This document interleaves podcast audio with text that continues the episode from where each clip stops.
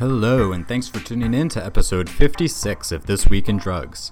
This is the sixth episode of our partial hiatus between seasons 2 and 3, so as our regular listeners know, this means we're doing shorter, news only episodes without any discussion or drug of the month, and Tyler is going to be standing in for Rochelle. So, as always, thanks for joining us for episode 56 of This Week in Drugs, and we hope you enjoy the show.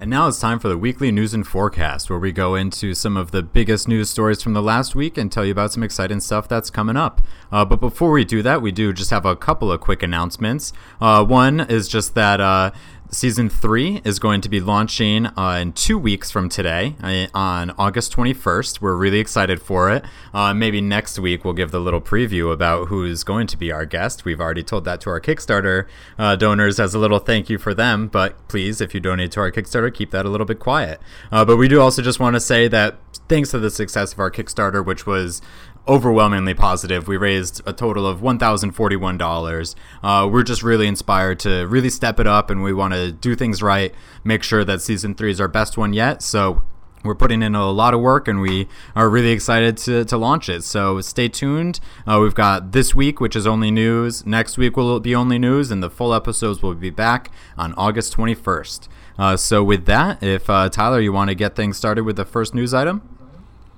Yeah, absolutely. So this comes to us out of Arkansas, and it's about a statewide program that they use to screen new welfare applicants uh, for drug use. And so they found that this program, which launched in April, has only led to five people being denied government benefits over a four month period. Uh, this is according to the Department of Workforce Services data. Out of those five people, one only one person actually failed it, and four refused to take the test, um, which just makes them temporarily ineligible to receive the benefits. So when this program was first launched in April, the annual cost estimates were putting it at about 1.7 million. Although the department quickly reduced that number down to 100,000, uh, they said that they uh, had initially included some expensive administrative costs uh, that were later dropped. So the department estimates that they might save forty thousand dollars in benefits over the year, uh, but their goal here is really transparency. So the moral of the story is that after four months, they've managed to catch one person who tested positive on a drug test who was applying for benefits. Four people didn't want their privacy invaded, and they've spent uh, thousands of dollars, um, all in all in the name of transparency, uh, which feels like a thinly veiled way to say invading the privacy of people they deem to be less than deserving of their uh, civil rights. Mm-hmm. Yeah, that really does sound exactly like what that is. Because I mean, we we've talked about these before in in other states. Some states have found them unconstitutional. Other ones they're still operating like this. But this is the first time I'd ever seen one drastically reduce their cost estimate for it that much. Because these programs are actually they're quite expensive. Because I mean, you're including not just the cost of the test themselves, which are you know at least twenty to fifty or hundred dollars per test, and then you're also using all that staff time and it sounds like for this that they started with 1.7 million and they got rid of those administrative costs but it's not like they're they're not administering the program. It probably just sounds like they switched that line item to the overall agency budget or something like that rather than it actually not costing that much. It was just kind of an accounting thing and so, okay, we're saving the, you know, quote unquote, saving the state money by uh, not giving deserved government benefits to these people who need them. Uh, but instead, we are, and, and then they're drastically underestimating the cost of doing this. I just can't imagine that it was at all just like someone wanted, someone prioritized quote unquote transparency mm-hmm. over like a million dollars initially. If this was initially quoted at 1.7 million dollars and they estimated they were going to save $40,000 in benefits mm-hmm. all in the name of like making sure that people aren't using drugs while getting government benefits, like mm-hmm. it's it's very frustrating to me to think that that was ever at all politically palatable. Right. Um, even though the cost estimates have dropped down to 100,000, it's still like they're going to lose sixty thousand dollars to police people's behavior and violate their right to privacy. Mm-hmm. Um, Yeah, the framing also, of yeah- this as transparency is just so crazy to me because it's Yeah. the, along the same idea of like, I don't know, you wouldn't pay people to follow around welfare recipients to see where they're spending their money, and Right. in the same way that this is just peering into people's personal lives when really that shouldn't be an issue. Yeah, it's it's dehumanizing to people who are utilizing government benefit programs, and it's dehumanizing to people who use drugs. Mm-hmm. Also, these sorts of tests tend to lead to riskier drug use too. Mm-hmm. Um, this is specifically one of the reasons that people turn to synthetic cannabinoids. If there's someone who like wants to use cannabis and knows they're going to be tested, they may use synthetic cannabinoids, which have even lower quality control than black market cannabis does, and you don't know what's going to happen. And we've seen a lot of uh, scare tactics around uh, K2 overdoses, and this is specifically one of the driving forces behind people using that substance specifically. hmm Yeah, and there is definitely some substitution that goes on there, and the same thing goes for other sorts of uh, other uh, common recreational illegal drugs, like say cocaine, for example. That if I'm going to do some certain drug, marijuana is going to stay in my system a lot longer than cocaine would, and so that this kind of steers people in the direction of those other more more dangerous uh, non-marijuana drugs as well.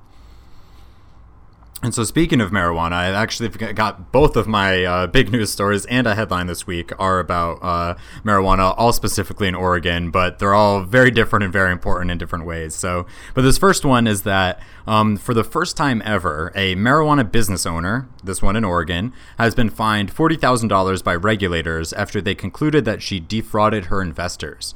Uh, so this is a very, very long story that's actually kind of been unfolding in a lot of the industry publications for many months. Uh, but very long story short, uh, this woman whose name is uh, Tisha Seiler, she was the CEO of a company called Canacia.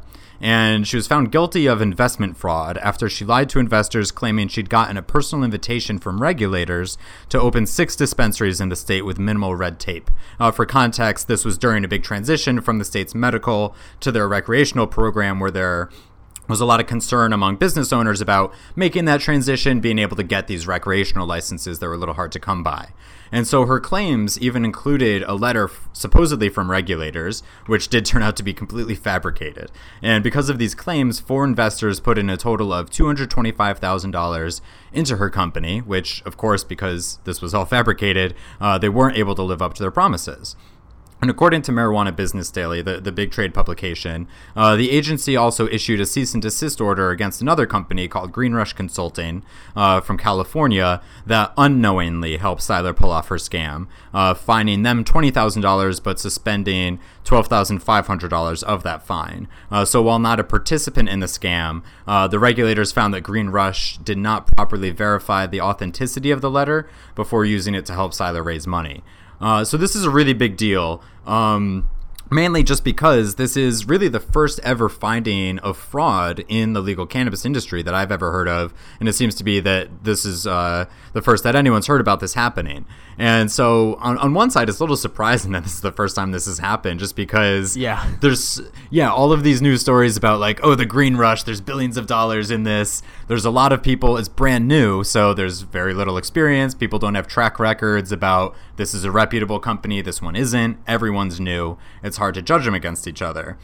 And there's a lot of greedy people like getting involved in this industry, just seeing dollar signs of just saying, okay, I don't care how I do this, but I'm going to make money in this industry. And uh, there's also a lot of people who might have good intentions, a lot of money, but don't really know what's going on. Like they haven't been following this. Um, and so, because of that, it's a perfect storm for fraud because you really only have to know a little bit more than the person you're ripping off in order to seem confident. Um, so this is this is an interesting one, but I guess being outside the industry, Tyler, what what are your thoughts?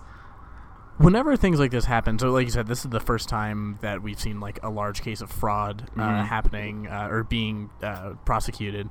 Um, but when things like recalls against products and stuff happen, um, I am actually really happy about it. Mhm. Um, so you know, I think that there's there's initially kind of a, a negative outcome, and that's some bad PR and some bad public perception of the cannabis industry, which is unfortunate. Mhm. But overall, it's a reminder that w- having a having a legal market allows for regulatory bodies to do this sort of regulatory work, right? Mhm. If someone had defrauded someone in an illicit market, the only recourse they would have would be to use violence against that other Mhm. person who had defrauded them. Which right? happens all the time. Exactly. Yeah. That's how a lot of drug trafficking violence comes about. Mhm. But in this case, it's happening in the court, and this is really unfortunate, and like it really sucks for the investors, and it puts a Mhm. bad name for this company, and especially for the cannabis industry. Like Mhm. those are all negative effects. But no one's going to be murdered for this. People are going to see fines. Mhm. Maybe they'll see some other punitive measures, but overall, like there will be zero actual violence uh, Mhm. perpetrated on any human. So I think this is really exciting, and I think that the more and more fraud cases that come up and like recalls that protect consumer safety, like it's Mhm. just going to keep on refining the industry and refining the market to be safer for consumers and easier for business people to navigate to. hmm I totally agree, and, and I, I, it definitely does seem that unfortunately this will lead to some bad PR for the industry in general, or people might get a, unfortunately a little bit scared of legalization. But on the other hand, this sort of news story is probably going to scare off a lot of people who are thinking of committing fraud in the marijuana industry, and I definitely welcome that impact because we want fewer of those people, and so hopefully. I, I bet that there's probably more fraud going on, um, or more at least attempts at it. So I hope that all of these actually do get prosecuted to the fullest extent, so that we can actually keep the industry clean, on the up and up, and have people confident that it's being done in a good way. Excellent, cool. So, moving on to our next story. This is coming out of Minnesota, um, and it's a little bit of a wrap up on a recent story that came out of DC. Uh, if uh, folks aren't aware, President Obama recently granted clemency to 214 people who were incarcerated, and um, ash- and out of those 214, 67 had been sentenced to serve life in prison. And our news story is that a state law school project in Minnesota partially helped figure out who should, you know, which inmates should be granted clemency. This program got started in 2014 when Barack Obama first announced that he would uh, first ask the Department of Justice to prep the commutations. Um, the director of the program says that it'll never be enough because there's thousands of people who fall through the cracks in the justice system. Um, but it's really encouraging to see what students can do to directly increase the freedom of people, and particularly those who've been in the justice system because of bad drug policy. Um, these commutations had a bunch of folks who were serving sentences for uh, intent to distribute, even just possession. Um, a lot of drug offenses got commuted in this uh, in this batch of folks who were granted clemency. So it's really exciting to see. You know, this was just a bunch of law students, um, just a bunch of people in school who got to work on this project and change the lives of hundreds of folks who were incarcerated. Yeah, seriously, talking about the impact that students can have on improving people's lives and drug policy, like this is some of the most direct action that you can have because it's so important, as we are saying, and we've talked about all these clemency uh, issuings over the past couple of months or years on this podcast, and it, it's just such a long process, and that. As you said, there's thousands, if not tens of thousands of people who are potentially eligible for this, but because the government is you know, so afraid of letting out somebody that turns into some kind of PR scandal or uh, and letting out anybody that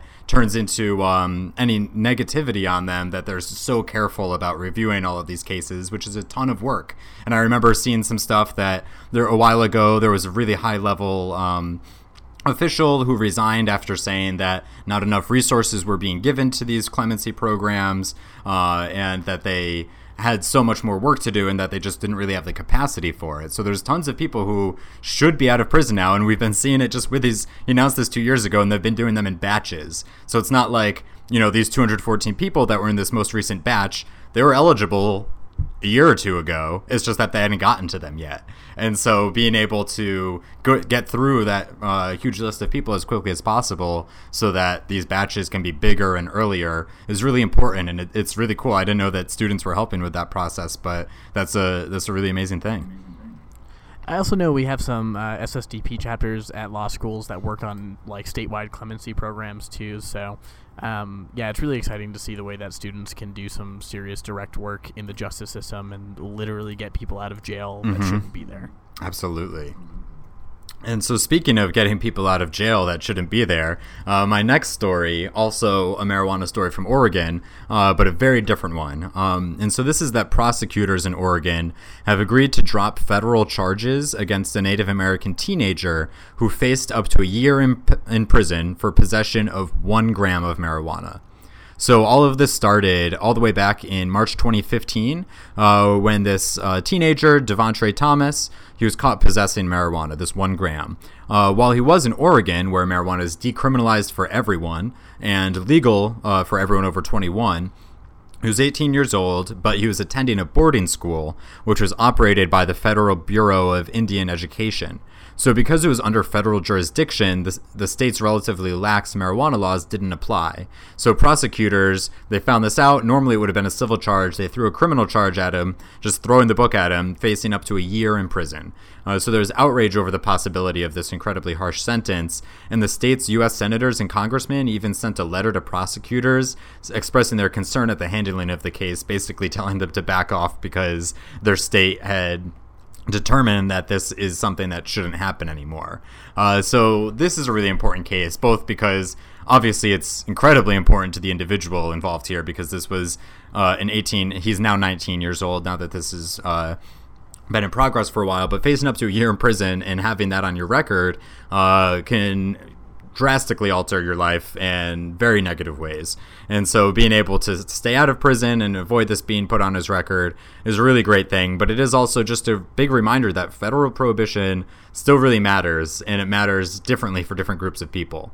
And so because of the weird federal situation with Indian reservations and, and, different programs that Native Americans receive, many of those being under federal jurisdiction instead of the state, leads to them getting treated differently uh, than people living outside of reservations. And it's kind of the same thing in DC. Um, we've talked about before how their legalization uh, only covers the actual city, and like half of DC is federal land. And so that leads to a lot of issues if people smoking publicly in parks could potentially get charged under federal law. That hasn't really happened yet, but this is an example of where that did happen. And so it's good to, to have them back down and hopefully prevent more of this in the future.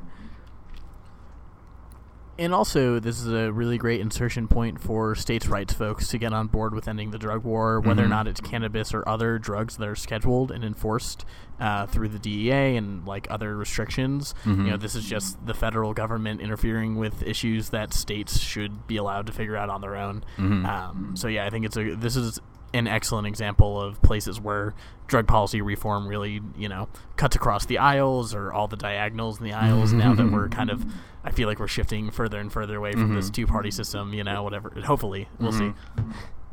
Yeah, fingers crossed. and it is just really great to see, especially with this case, that all of these federal politicians stepped up to help. I mean, that's a really rare thing obviously in Oregon, they've got people like Congressman Blumenauer who have been fighting for this for years, and so they've got some really heavy hitters uh, on the reformer side. But it is still nice to see U.S. senators writing to prosecutors saying, "Don't prosecute this teenager for drugs."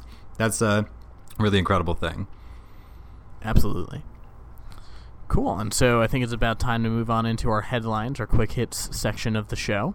Um, first up is me, uh, story out of Australia uh, where there's actually a really huge boom in uh, drug enforcement and drug violations. Um, illicit drug seizure- seizures are up 14%, and drug related arrests are up 20%, says a recent report. Hmm.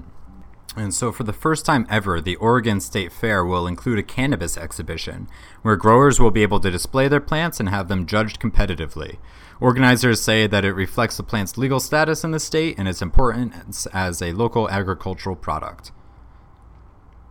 And then out of our home state of Connecticut, Sam, uh, mm-hmm. police are invading uh, residents' privacy even more by um, in Westport. They're adding a new drug detection dog amidst an increase in heroin overdoses in the town.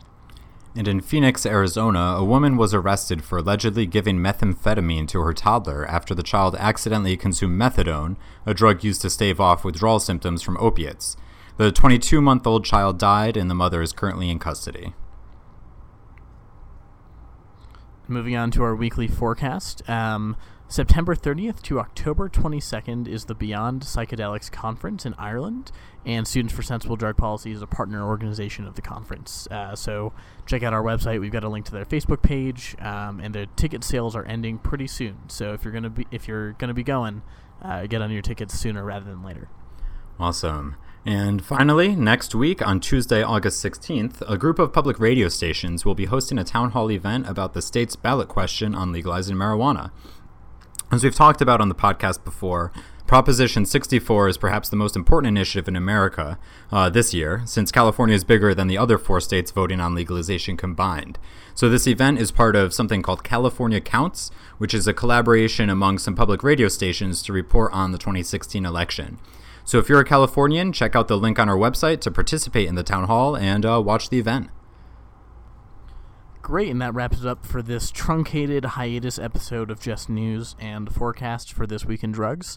Uh, as always, there's so much going on with drug policy and drugs. If we missed anything, uh, feel free to send us any news stories or things you want us to cover in our next episodes. You can email us at thisweekindrugs at gmail.com or find us on social media on Facebook, Twitter. Just send us a message and uh, we'll get back to you and hopefully include it in next week's show. Thanks for listening to episode 56 of This Week in Drugs, hosted by Tyler Williams and me, Sam Tracy. The show is produced by Tyler Williams, Sarah Merrigan is our engagement director, and Rochelle Young is our co host in exile. As we mentioned in the news, we'll be back with full length episodes on August 21st when we'll be premiering our third season. If you have any questions, comments, or suggestions for the show, please send us a message on Facebook or Twitter, or email us at thisweekindrugs at gmail.com. You can also check out our website, thisweekindrugs.org, for more information about the show, including a link to our ongoing listener survey. That's all for episode 56, so please remember to stay sensible, and we'll see you next week. Our outro song is How Could It Be by Deep Dish.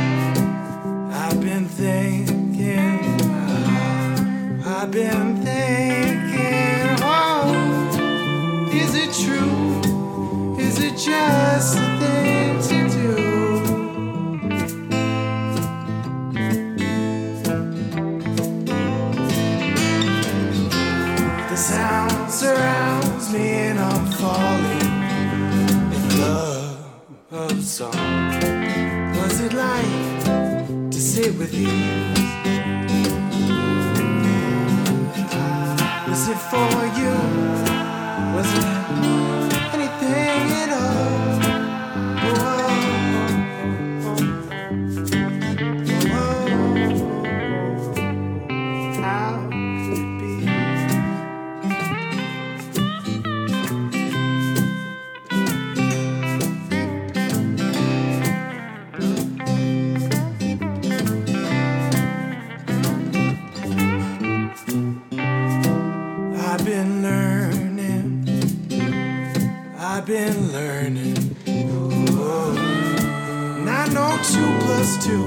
but I don't